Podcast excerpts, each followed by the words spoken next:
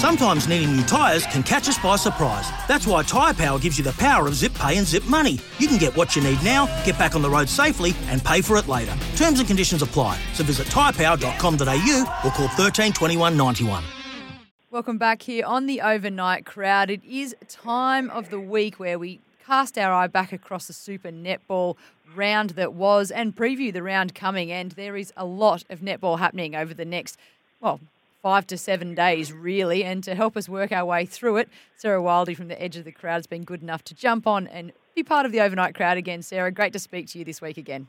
Yeah, thanks for having me again, Jen. There's so much netball to talk about. I can't believe on our day off of netball coverage, I'm still talking about netball, but that's how much we've got of it. Sorry about that. I've jumped in on your on your day off and still demanded we talk we talk netball because we had Saturday, Sunday, then we're going to have Tuesday, Wednesday, and then Saturday, Sunday, just to paint the picture early as to how busy your Super Netball week is. Uh, let's look back at the Saturday that was for round nine. Lightning versus Fever. The Fever got it done 74 to 65. Yeah, this is a really, really close start. Um, and then the Fever in the second quarter really responded to what had happened in the first um, and really put it to bed very early on. The Lightning had no answers in the second quarter. They lost that one by 11. Um, and it just meant that the Fever could sort of ease themselves home in a way. Um, they were still without without Jess Anstiss, who's recovering from a foot injury. So we saw Chelsea Pitman back on court, which we love. Um, and again, it's the same old story, but we do love it. Fowler dominating, absolutely dominating. She did come up against Kadie-Ann Dehaney at the end of that match, but even she wasn't enough to to get on top of Fowler.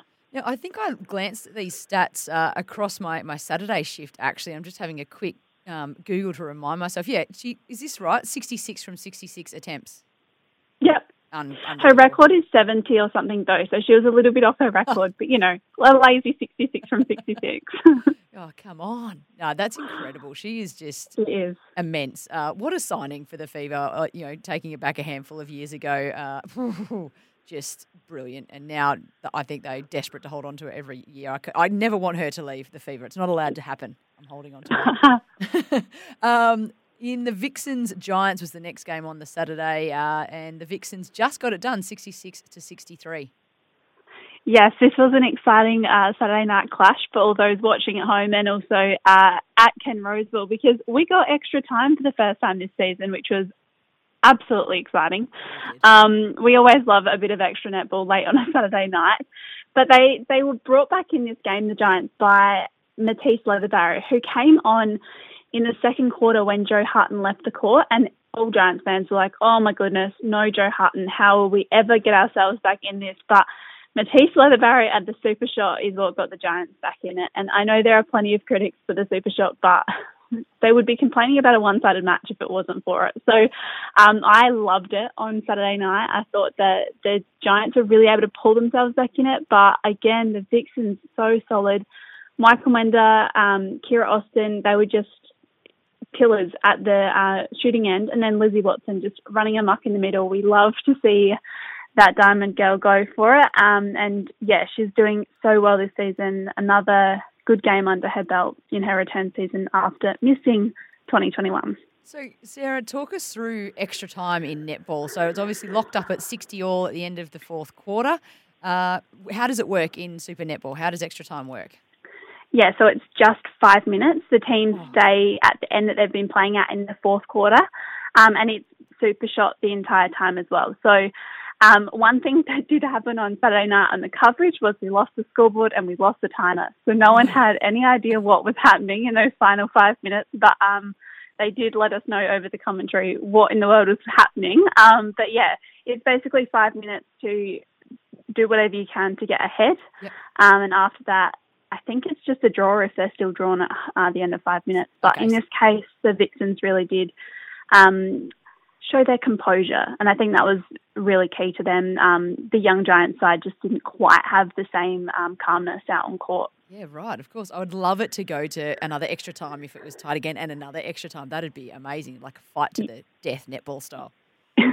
yeah, in finals definitely does, but uh, I think in the minor round games it does limit at one because okay kind of like hopefully you'll be decided in five. Yeah, fair, fair call, fair call. So moving on to the Sunday, the Magpies uh, had a win by four, seventy-one to 67 over the Firebirds.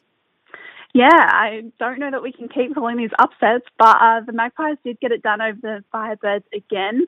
Um, they were up early and kind of just remained there for most of the game. The Firebirds did um, challenge quite hard in the second half, particularly the last quarter, but the Magpies just had all the answers. I think another shooter that dominated a match was Shimona Nelson. She really pulled them in um, and then put up her shots really, really nicely. I think she had about 65 or something as well. So a big day out for her, um, particularly when the, the Magpies only scored 71. Mm-hmm. Um, so yeah, a really impressive effort from her. And I think just around her, the Magpies really flourish. And uh, the Firebirds, they just missed another one against the Magpies, the second one they've dropped them this season.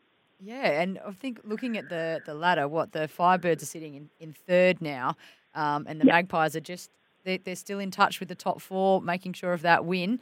Um, yeah, that's it's good news for, for the Magpies and the Firebirds. Probably need a little bit of a, a fire lit under lit underneath them to excuse the pun. yeah, they, they really do um, to get their season back on uh, track. But I think this game was really interesting because it did mean that that middle block of uh, teams on the ladder closed right up. So because the Magpies beat the Firebirds, they ended up on equal points, mm. um, which really, yes, does make the final few rounds of the season very interesting. So the last game for round nine was the Swifts taking on the Thunderbirds of Adelaide, and it was 54-40, a fairly easy win there for the Swifts fairly cruisy win, um, especially in the second half. It was not at all pretty netball. Um, some might say it might have been even painful to watch um, for most of the game, but I think someone that is never painful to watch is a brilliant defender is Sarah Klau, and she picked up seven intercepts in the player of the match performance. And the Swifts defence was just way too solid. They disrupted that T-Birds attack, um, and they played the Lenize Potgieter Tippah Dwan combination for T-Birds. Um, they played that for most of the game and then they threw Georgie Horjus in there and that change just didn't really improve things. Um, the Swift shooting was also a little tentative at times, but they found a way to be a bit more solid in the second half and capitalise on those intercepts that Sarah Klau was getting. But one player that I will say um, has a bright future at the T-Birds is Tayla Williams because she came on at centre 10 minutes into the game and she's picked up five intercepts, including uh, six total games, and had a very, very impressive performance as a young player. Well, as we now have to look towards a very busy next section of days because we've got Tuesday, Wednesday games and then Saturday, Sunday. So let's just look at the Tuesday games quickly. Lightning Swifts and then Fever Vixens. That's got to be game of this sort of little round being that it's the top of the table clash? Oh yeah, absolutely. Fever Vixens is the one I'm keen for here. Lightning versus Swifts. I mean, if the Swifts can win, they stay in touch with that top four and potentially find themselves in it at the end of the round, pending other results, obviously. But Fever versus Vixens has to be the one you watch. Um, Oh, I don't even know who to tip there. It's going to be so close. yeah, I hope it's a close one. Let's go to extra time on that. That'd be great. Yeah. um, and on this, on the on the Wednesday, I should say, Magpies versus Giants. That's another one for mine that I'm looking at. Going well. The winner of that goes into the four. Well, yeah, exactly. Um, it it's another one that I, I don't know. The Magpies playing down in Tassie, they have some, like, they just have a different energy down in Tasmania. Um, maybe they should play their whole season down there, but they, um, oh, I, I feel like if they can get the win here, they'll really run home quite hard and um, be really impressive. I mean, they have the T-Birds after that. So if they can get a couple of wins this week, um, that'd be a really nice period for them. But equally, Giants need to respond. Uh, and the last game for round 10, uh, happening on Wednesday, the 18th of May, is I don't know, I'm calling it the Battle of the Birds. I don't know whether that's a thing, but the Thunderbirds versus Firebirds. What does this clash get called? It's got to have something. I'm not sure it's an official term, but that's definitely what we call it. the Battle of the Birdies. Um, and it's a it's an interesting one. Firebirds should run out easy winners here, but T-Birds back at home, you never know what they can produce, especially after a disappointing match against the Swifts. Well, uh, what we do across the show on our Mondays into Tuesdays is we do talk about your moment of the weekend. And Sarah, we probably haven't asked you this in the past, but putting you on the spot, what was your moment of the sporting weekend just gone?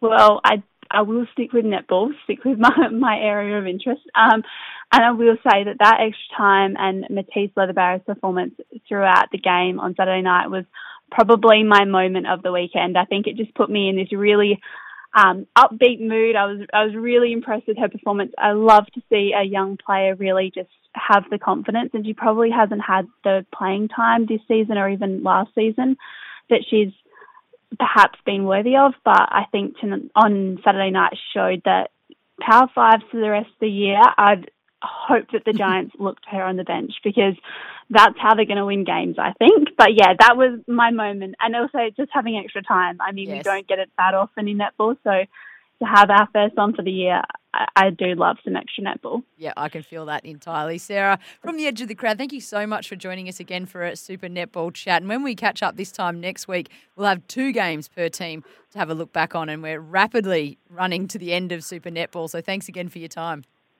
yes, we'll have just three weeks to go. So, yes, rapidly coming to the end. But thanks for having me again, Jen. Always great to speak to Sarah Wildy from the edge of the crowd about all the action in Super Netball. We've heard her memorable moment of the weekend, extra time, super shots. Sounds pretty good to me. Uh, Let's hear some more of yours, overnight crowders. 1300 736 736 and on the text line 0433 98 11 16. Share your moments here with me. Back in just a minute on the overnight crowd. Stuff for your face and body? It's men's skincare with a purpose. Top quality Aussie made grooming and skincare to help guys look and feel great with no hassles. Plus, Stuff is helping mental health too. Find Stuff at Woolworths or visit websiteofstuff.com.